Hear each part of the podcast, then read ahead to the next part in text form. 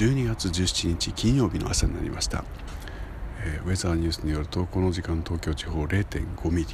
えー、6時台から1ミリの雨。そして午前中それが降り続くという予報になっています、えー、昨日の時点では結構激しい雲雨雨雲が東京にもやってくるということでしたが、えー、どうなんでしょうか。でも午前中で通り過ぎていくということなので、え今日は、えお天気が良いライブの日になりそうですね、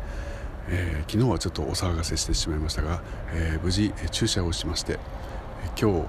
あ今日じゃないね。あの痛み止めをね入れると結構、えー、結構動けるということが分かりました、えー、残念ながら今この時間は痛み止めが、えー、切れているという思われるので、え結構重たい感じがしていますけれども多分これから1日3回食後にっていう、え薬を入れるたんびに元気になると思いますので、えーとちゃんと準備をしてライブに臨もうと思います。よし行くぞ。